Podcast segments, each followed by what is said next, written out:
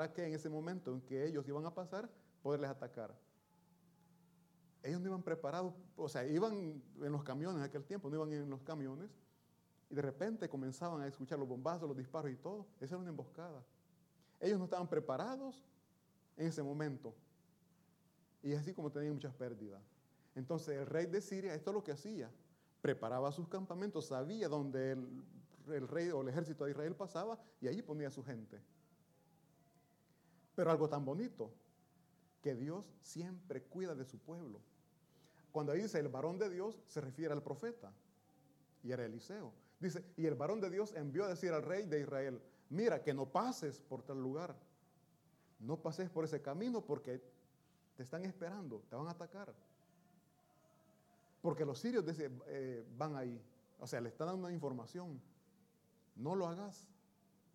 El versículo siguiente dice,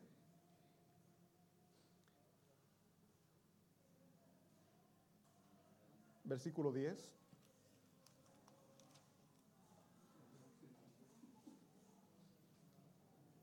Dice, entonces el rey de Israel envió a aquel lugar, entonces, perdón, el rey de Israel envió a aquel lugar que el varón de Dios había dicho. Y así lo hizo una y otra vez con el fin de cuidarse. Mis hermanos, estando avisados, no podemos estar cometiendo errores o, tener pérdidas.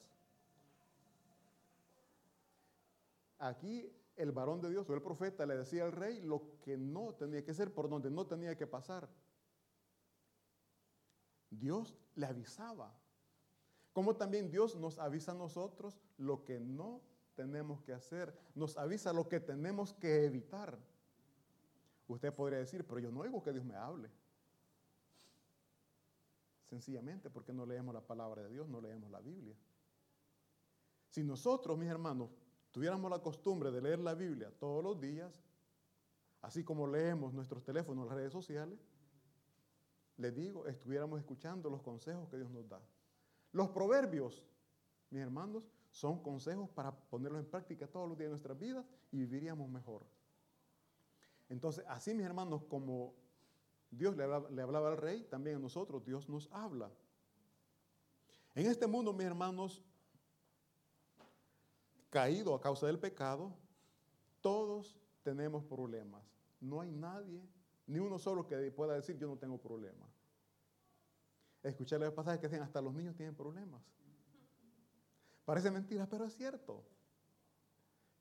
Ahora, eh, bueno, siempre ha sido así, pero hoy hablamos del bullying, ¿no? En las escuelas, los niños cómo molestan a otros niños. Ellos muchas veces no lo comentan a sus padres, pero son problemas para ellos. Son problemas. Pero nosotros muchas veces ignoramos las dificultades que ellos están pasando y lo que hacemos es quizás hasta castigarles en lugar de preguntarles qué está sucediendo, que por qué no quieren ir a la escuela. No, no, indagamos, no preguntamos, sino que les exigimos y si no quieren, a golpe los hacemos que vayan. Mis hermanos, platiquemos, preguntemos cuál es el problema, qué es lo que le impide o qué es lo que no le deja ir a la escuela. Pero sepamos preguntar. Porque a veces preguntamos, pero con un tono de voz fuerte, más parece regaño que, que, una plática de, de, entre padre e hijo. Hay que saberles preguntar, ¿y qué te pasa? ¿Y qué es lo que ¿Qué problemas tenés? Tenés que confiar en mí. O sea, tenemos que abrir nuestro corazón de padre, de madre para con ellos. Las señoritas muchas veces son acosadas, pero no lo dicen a los padres porque les da vergüenza muchas veces. No es correcto. Los padres queremos lo mejor para nuestros hijos, por lo tanto, también los hijos deben de tener confianza para con los padres y decirle el problema que tienen, lo que es lo que está sucediendo en la escuela o eh, eh, a veces en el trabajo. Hay muchas eh, señoritas que son acosadas en el trabajo, mis hermanos. Pero los padres lo desconocen. Los padres no lo saben. Entonces, mis hermanos, nosotros tenemos que estar siempre cerca de nuestros seres amados, así como Dios siempre está cerca de nosotros. Dios nunca nos ha abandonado, nunca nos ha dejado solos, aunque hay momentos que parece que sí. Hay momentos que pasamos problemas difíciles y decimos, ¿dónde está Dios? ¿Dónde está la mano de Dios que no la veo? Mis hermanos, Así dicen nuestros hijos cuando ellos tienen problemas y no les preguntamos qué te está sucediendo, qué es lo que te pasa. Los padres pueden estar en casa eh, platicando, reunidos y todo, pero no hay una, muchas veces, no hay ni una comunicación con los hijos. Ah, ya veniste, sí, pues sí, ah, pues qué bueno. Cada quien en su mundo, la televisión, el teléfono, pero no hay esa conversación, no, es, no hay esa unidad como familia. Oigan, estamos juntos, pero no unidos. Vivimos en la misma casa, pero a veces ni platicamos. Escuché un pastor que decía que el hijo cuando iba a salir no buscaba al papá para platicar, el papá voy a salir, no que mensajito le mandaba de un cuarto a la sala. ¿Por qué? Porque no hay ese lazo de comunicación, no hay unidad. Entonces, mis hermanos, Dios nos saca en victoria como familia cuando ejecutamos esta linda enseñanza como es la comunicación. Tenemos que comunicarnos. A veces estamos en problemados porque no hablamos. Hay malos entendidos, pero no los aclaramos. Y el hijo anda bien molesto en la casa, ¿verdad? Y el papá, ¿este qué le pasa? Mejor no diga este qué le pasa. Pregúntele, hijo o hija, ¿qué, ¿qué te sucede? ¿Qué te he hecho que estás enojada conmigo o enojado? Y de esa manera yo les garantizo que esos roces, esa guerra, ese pleito que hay en la familia va a terminar. Pero tenemos que afrontar. el viernes hablábamos, mi hermano, que tenemos que estar firmes, no tenemos que escapar, no tenemos que huir en la guerra.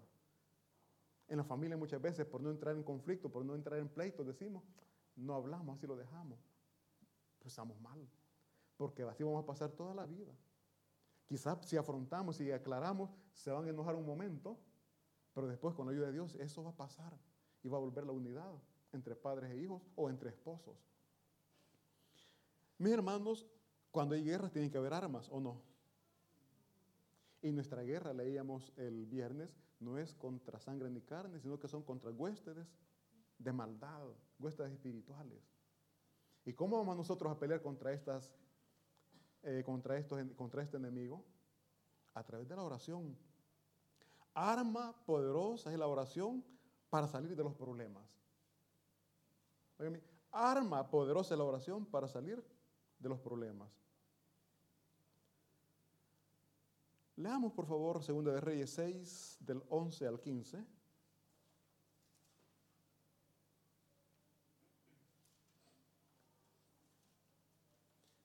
Dice, y el corazón del rey de Siria se turbó por esto y llamando a su siervo les dijo, no me declararéis vosotros quién de los nuestros es del rey de Israel. Hagamos pausa aquí, ah, eh, en el anterior, 11 dice, mis hermanos, el rey de Siria estaba confundido, no sabía cómo es que el rey de Israel se daba cuenta de los planes de ataque que ellos preparaban en lo más secreto, dice la palabra de Dios.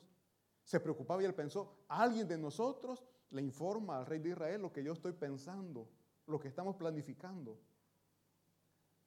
Y e indagó, es lo que le decía, tenemos que hablar, tenemos que platicar, no quedemos con las dudas.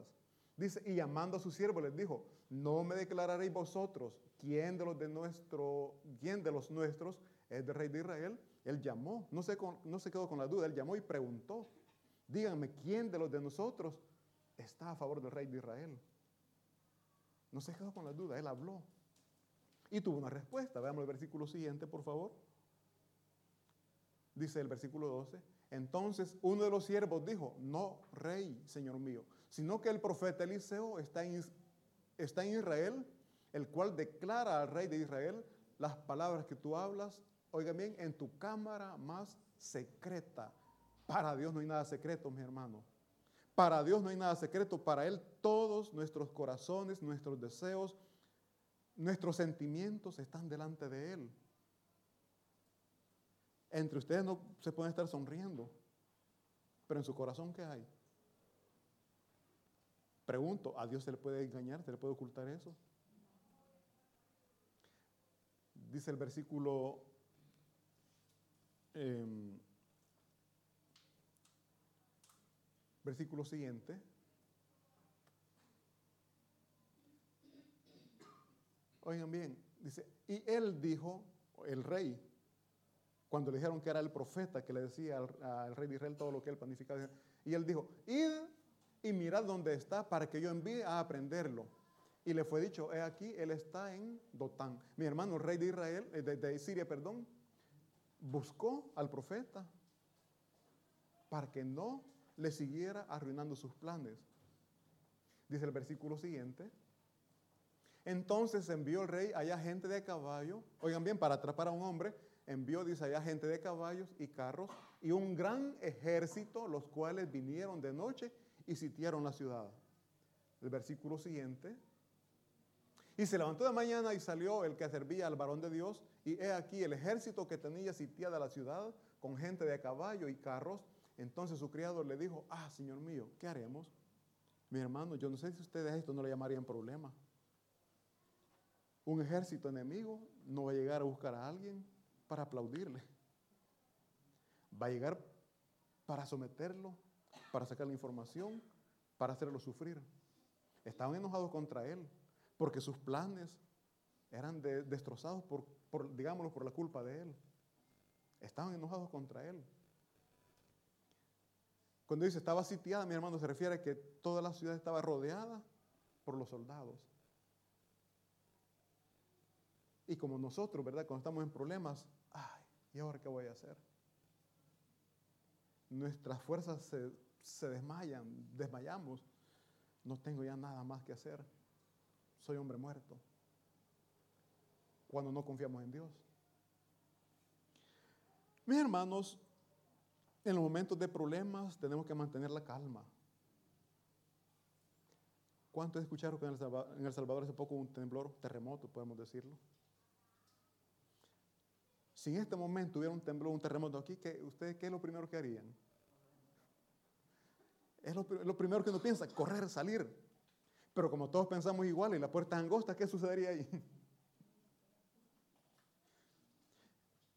Por eso cuando hacen pruebas de contra terremoto o cualquier problema, enseñan y preparan a la gente a salir en orden, si es posible, en fila, no corriendo, porque de esa manera se sale o se muere. no, mi hermano, la idea es que entre nosotros mismos no nos golpeemos. ¿Por qué le digo esto?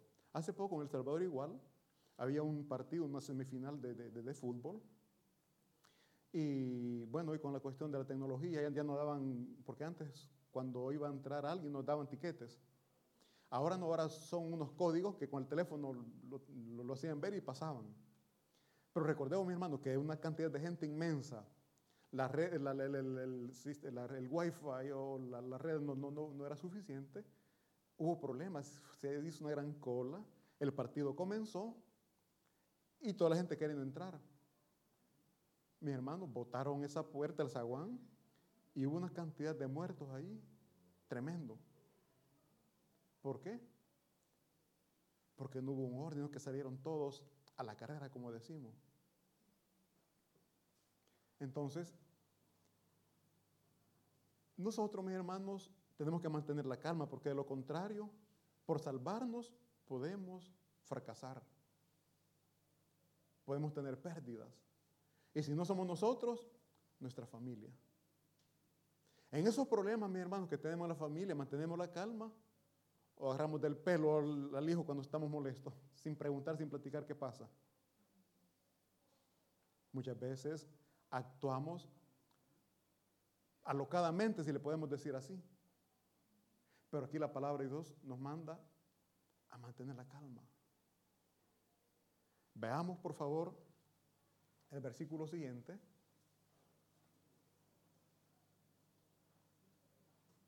Dice, Oigan, el profeta sabía que estaba rodeado de todo un montón de soldados, de un ejército grande, y el profeta le dijo, no tengas miedo, pero con qué calma, me lo imagino él tranquilo, ¿verdad? El profeta angustiado, el, el siervo, ay, ¿cómo vamos a hacer? Ay, pero la angustia, ¿no?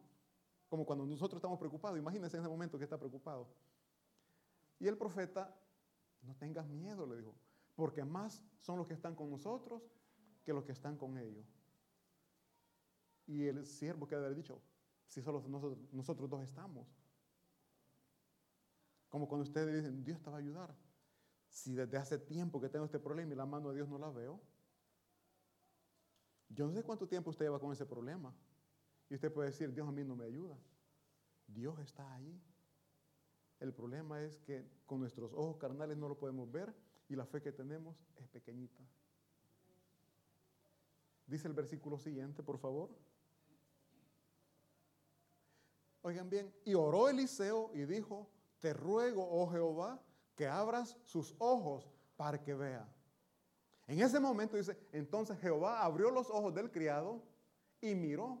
Y es aquí que el monte estaba lleno de gente de caballo y de carros de fuego alrededor de Eliseo. Mis hermanos, ese es el poder de Dios. Es el ejército de Dios que nos cuida y nos protege. En este momento no lo vemos, pero aquí hay un ejército de ángeles que acampa a nuestro alrededor. La pregunta es, ¿lo creemos, mis hermanos? Es más, Dios mismo está aquí con nosotros porque dice su palabra, donde dos o tres en mi nombre estén, allí estoy yo. Él está aquí. No, está, no estamos solos, mi hermano. En ese momento de problema, no se preocupe, no se angustie. Decimos en El Salvador, no se ajolote. ¿Por qué? Porque no estamos solos. Aquí les digo, les repito, el, criado estaba preocupado, angustiado, pero Eliseo oró y cuando el profeta oró, el siervo vio que en realidad había un ejército que les cuidaba y les protegía a ellos. En ese momento él mantuvo la calma. Nosotros, repito, mi hermano, tenemos que mantener la calma en ese problema. Busquemos de una manera pacífica de arreglar la situación. No nos alteremos, porque cuando nos alteramos decimos o hacemos cosas que después nos arrepentimos. Como padre, en una ocasión, eh, momentos de, molestia, de, falta de control, castigué a mi hija y después dije, la castigué muy fuerte. Exageré. Ya, está, ya, ya era tarde, el mal ya estaba hecho, ¿no? No sé si ustedes alguna vez han hecho algo contra hoy que no era necesario hacerlo contra sus hijos y después han dicho, oh Señor, me equivoqué. ¿Por qué? Porque no mantuvimos la calma. Leamos por favor el, el versículo siguiente para que veamos, mi hermano, que la arma poderosa que nosotros tenemos es la oración.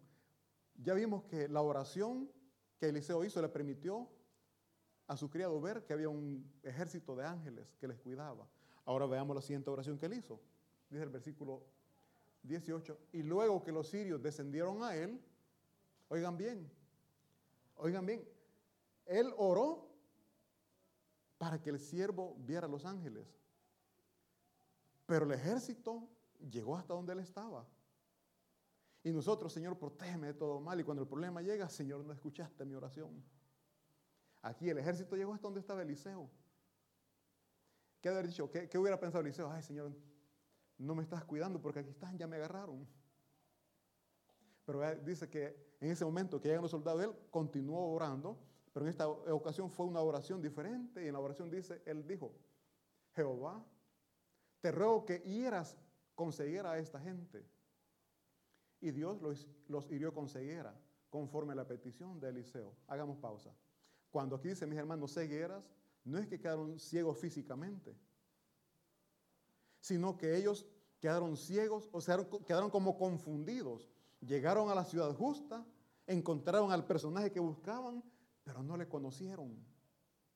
¿Por qué? Porque Dios le estaba protegiendo, porque Dios le estaba cuidando.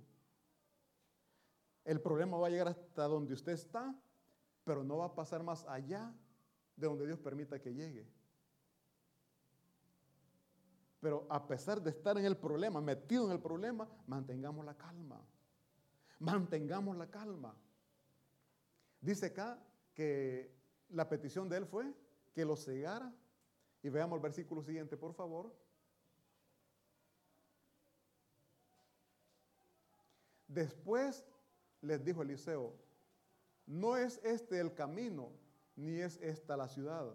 Seguidme y yo os guiaré al hombre que buscáis y los guió a Samaria. Oigan bien, los llevó hasta la ciudad donde estaba el rey y su ejército.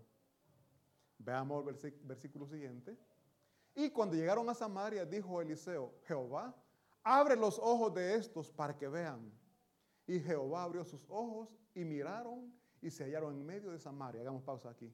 Mis hermanos, era un ejército.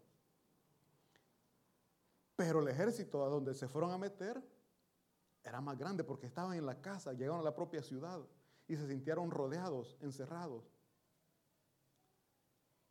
¿Qué hubiera hecho usted con, con su enemigo en ese momento? Ya lo tengo en mi mano. ¿Qué hubiera hecho usted? A todos, ¿verdad? Mis hermanos, vemos que Eliseo, todo lo que aquí Jesús hemos narrado, lo hizo o lo logró a través de la oración. Él no fue y afrontó, y como un hombre contra un ejército no podía. Pero no se angustió.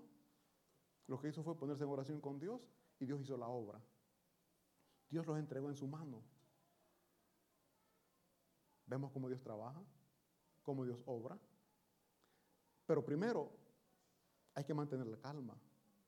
Segundo, hablemos con Dios en oración, manteniendo la calma. Pero nosotros cuando tenemos problemas y estamos orando, mi hermano, ¿cómo estamos orando? Angustiados, desesperados y quizás hasta llorando. Señor, que no me escuchas mi súplica, mira, pero, pero llorando. Eliseo calmado, Señor. Y algo tan bonito que yo aquí le agrego es, aceptemos la voluntad de Dios. Dios no siempre va a hacer lo que nosotros pedimos en oración. Y es, eso lo que, es, por, es por eso que nosotros sufrimos. Porque nosotros queremos que Dios haga las cosas como nosotros queremos, como nosotros decimos. No, mi hermano. Nosotros somos humanos y nos equivocamos. Dios es perfecto y Él sabe lo mejor para nosotros. Él sabe, mis hermanos, qué es lo que nos conviene, qué es lo que va a hacer para nosotros. Yo siempre pongo el ejemplo, mis hermanos, en nuestras necesidades económicas. Señor, ayúdame a sacarme la lotería para pagar esta deuda que tengo. ¿Y Dios por qué no lo hace? Porque si Dios se lo concede, su corazón se va a engrandecer más aún. Se va a sentir más orgulloso. Se va a sentir más, digamos, superior que el hermano. Dios lo sabe todo. Y es por eso que nos dicen, no, hijo, así ahorita así como estás, estás bien. No quiero que te me alejes más. Dios conoce nuestros corazones. Dios conoce cómo nosotros vamos a actuar, aunque nosotros decimos, no, yo no lo voy a hacer. Mis hermanos, les repito, Dios nunca va a hacer lo que nosotros queremos si no está dentro de la voluntad de Él. Por lo tanto, tenemos que someternos a la voluntad de Dios. ¿Cuántos decimos amén? Someternos a la voluntad de Dios es aceptar lo que en nuestras vidas está sucediendo, porque Dios lo ha permitido. Nada sucede en nuestras vidas si Dios no lo permite. Aún aquellas cosas más duras, más difíciles que nos hacen llorar, Dios así lo ha permitido. ¿Por qué? Porque a través de ese problema está formando el carácter en nosotros. Quizá, quizás está arrancando el orgullo que no queremos soltar. Una persona orgullosa, mi hermano, llora cuando se le ofende, cuando se le humilla. Me recuerdo una ex compañera de trabajo en El Salvador. Eh, su trabajo sí, le digo, se veía que ponía voluntad, pero era bastante descuidada. Y cuando el jefe le llamó la atención, salió llorando. A mí no tenía que hablarme de esa manera. Y al final, bueno, dejé que llorara. Y después le pregunté, le pregunté qué es lo que sucedió. No, es que me dijo esto, esto y esto. Pero es cierto, le digo con mucho respeto, tiene que mejorar esas áreas. El cliente, porque allá en El Salvador hay un dicho, no sé si también en otros países, el cliente siempre tiene la razón. A nosotros se nos enseñó eso, el cliente siempre tiene la razón. Aunque uno como empleado dice, no, no siempre. Mis hermanos, dice el versículo 21, por favor. Cuando el rey de Israel los hubo visto, cuando vio al, ejército enemigo, dijo a Eliseo, los mataré Padre mío. O sea, oigan bien, lo primero que Eliseo pensó fue matarlos. ¿Por qué? Porque soldado muerto, uno o dos que sean, es uno menos contra quien iba a pelearse y después se hacían guerras, ¿no? En mente vienen ahorita cosas del Salvador. Mis hermanos, el ejército ya mataba a jóvenes, niños, porque decían que de esa manera estaban evitando que el ejército enemigo se proliferara o aumentara, porque estos niños van a crecer. Van a agarrar la, la doctrina o la mentalidad de sus padres. Entonces mataban parejo. ¿Por qué? Porque ellos querían evitar futuros soldados que iban a pelear contra ellos después. Entonces el rey aquí es lo que pensó, los voy a matar, así son soldados menos enemigos que voy a tener. Por eso les preguntaba a ustedes, cuando alguien con quien usted tiene problema, usted tiene la oportunidad de terminar lo que hace, ¿se los acaba o les ayuda? Si ven, los ve necesidad. Humanamente está bueno por malo. Si es posible, hasta le ayudamos para que caiga más, ¿verdad? Oigan bien, el rey quería matar a estos soldados, pero él se sometió a la voluntad de Dios. Veamos la respuesta que tuvo de parte del profeta. Dice, el profeta respondió, no los mates. ¿Matarías tú a los que tomaste cautivos con tu espada y con tu arco? Oigan bien, en lugar de matarlos, viene la recomendación. Pon delante de ellos pan y agua para que coman y beban y vuelvan a sus señores. No dañemos a aquel que nos está dañando. Mejor ayudémosle. Por favor, veamos, no, no pierda Reyes, Segunda Reyes. Veamos, por favor, Proverbios. Proverbios 25, del 21 al 22. Hemos dicho, mi hermano, la palabra de Dios, la Biblia, si la leyéramos, supiéramos, entendiéramos Dios como nos habla. Así de que no digamos que Dios no nos habla, porque así nos habla, la voz está ahí, la palabra está ahí, pero pongamos atención a su enseñanza. Dice Proverbio 25, 21. Si el que te aborrece tuviera hambre, dale de comer pan. Y si tuviera sed, dale de beber agua. Porque ascuas eh, amontonarás sobre su cabeza y Jehová te lo pagará. ¿creen ustedes que estos soldados estaban ahí porque amaban al ejército de Israel? Eran enemigos. Se odiaban. O sea, el deseo de entre ellos era de matarse. Entonces, si el que te aborrece tuviera hambre, mis hermanos, en aquel tiempo no era como ahora, que hoy solo agarramos el bus y en cuestión de minutos ya estamos de una ciudad a otra, ¿verdad? En este tiempo caminaban o hasta el punto en caballo o en carros tirados por, por caballo. Ellos andaban con hambre, ellos andaban con sed. El rey los quería matar. Y el profeta que les dijo, dale comida, dale bebida y después los mandas a su casa. Si usted sabe que alguien lo va a seguir ofendiendo, le ayudaré en sus necesidades. Estos soldados iban a volver contra él a pelear. Y en la tarde precisamente vamos a continuar con esto. Vamos a ver cómo después el pueblo de Samaria sufre a causa de este ejército. Pero aquí el profeta le dice, dale comida, dale bebida y déjalo ir. El rey quizás contra su voluntad, pero lo hizo. Se sometió a la voluntad de Dios. No sé usted, mis hermanos, cuando le ayuda a alguien, lo hace con buena voluntad o porque Dios se lo pone en el corazón, pero dentro de su ser dice, ay, que no se lo merece. Lo importante es que lo hace y Dios lo ve. Y dice después, porque ascuas, mi hermano, ascuas son como brasas. Eh, sabemos que son las brasas, ¿verdad? Dice, porque ascuas amontonará sobre su cabeza y Jehová te lo pagará. No es que usted va a poner ascuas, no, no es que usted va a poner brasas en sus, o carbón encendido. No es que usted va a poner eso, sino que cuando usted le ayuda a alguien que lo está ofendiendo, ¿Cómo cree que se siente esa persona?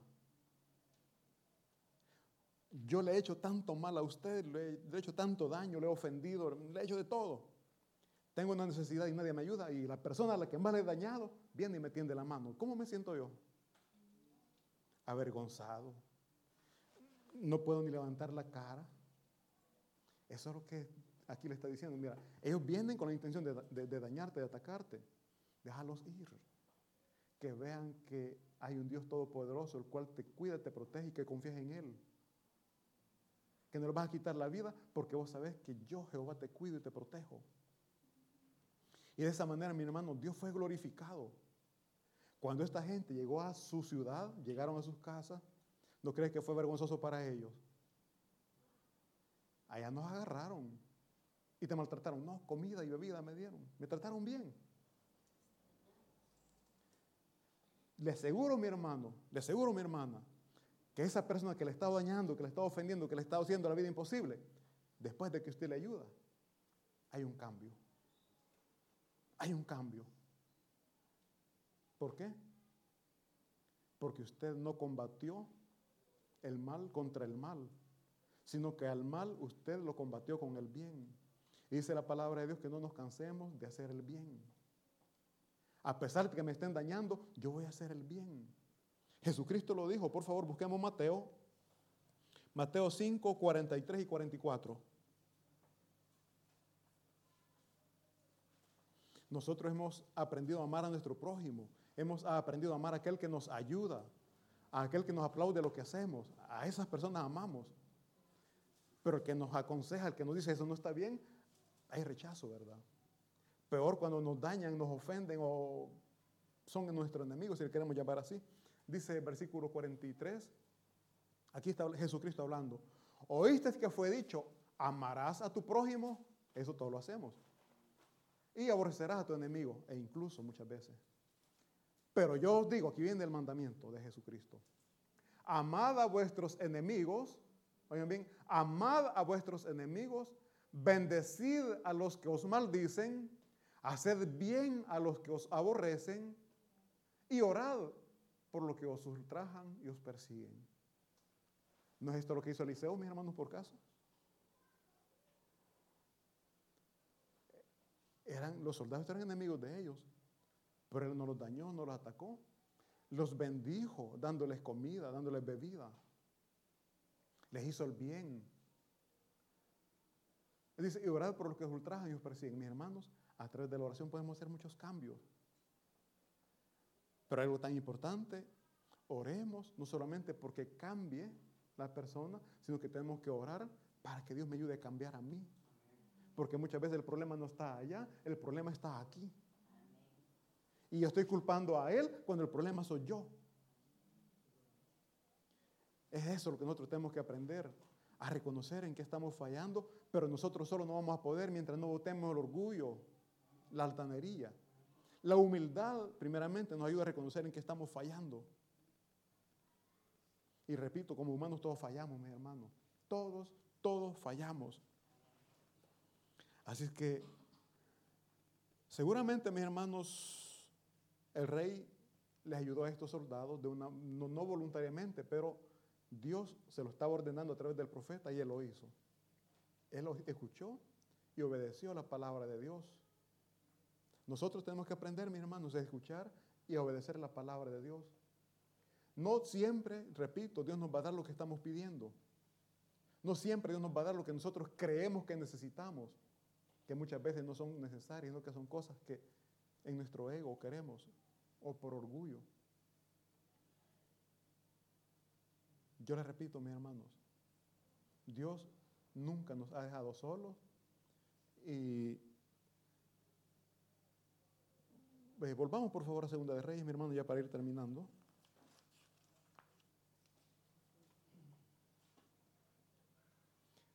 Segunda de Reyes, capítulo 6.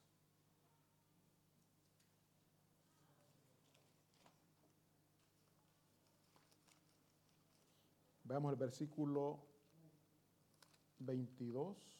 Del 21 al 23 leamos. Corrido, vamos a leer ya por el tiempo. Dice, cuando el rey de Israel los hubo visto, dijo a Eliseo, los mataré. Padre mío, el 22 dice, él respondió, no los mates, ¿Matarías tú a los que tomaste cautivos con tu espada y con tu arco? Pon delante de ellos pan y agua para que coman y beban y vuelvan a sus señores. Versículo 23 dice, entonces se les preparó, bien, entonces se les preparó una gran comida y cuando habían comido y bebido, los, los volvió, los envió, los mandó a su casa y ellos se volvieron a su Señor. Oigan qué bonito resultado. Cuando hacemos bien a nuestro enemigo. Y nunca más vinieron bandas armadas de, de Siria contra la tierra de Israel. Mis hermanos, una guerra la ganó el pueblo de Dios sin pelear. Una guerra fue ganada sin derramar sangre. Una guerra fue ganada con el poder y la gracia de Dios.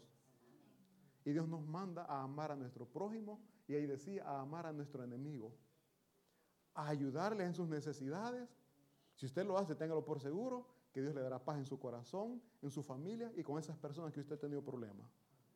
Y eso solamente Dios lo puede hacer, por lo cual yo le pido un aplauso para nuestro Señor. Y por favor, seamos obedientes a la voz de Dios para que podamos vivir en paz y seguros. Oremos, mis hermanos. Bendito Padre Celestial, Dios Todopoderoso. En esta mañana, Señor, damos gracias por su palabra. Reconocemos, Padre, que muchas veces hemos sido nosotros los que hemos provocado el problema, la dificultad en la familia. Mas esta mañana suplicamos, nos dé sabiduría, Señor, para poder escuchar su palabra y para poderla poner en práctica. Ayúdenos, por favor, a mantener la calma en esos momentos difíciles. Ayúdenos a mantener la serenidad en esos momentos de dificultad, en esos problemas, Señor. Ayúdanos a hablar con nuestros familiares o con quien podamos tener problemas para aclarar la situación y pueda reinar la paz nuevamente. Que esa amistad no se pierda, que esa hermandad no se pierda. Ayúdenos, por favor, bendito Dios, a someter nuestra vida, nuestra voluntad a su palabra. A través de esa obediencia saldremos de los problemas, Señor, y estaremos en paz como el pueblo de Israel lo hizo, porque eso solamente usted lo puede hacer, bendito Dios. Gracias, gracias le damos por esta enseñanza, gracias le damos por el perdón de pecados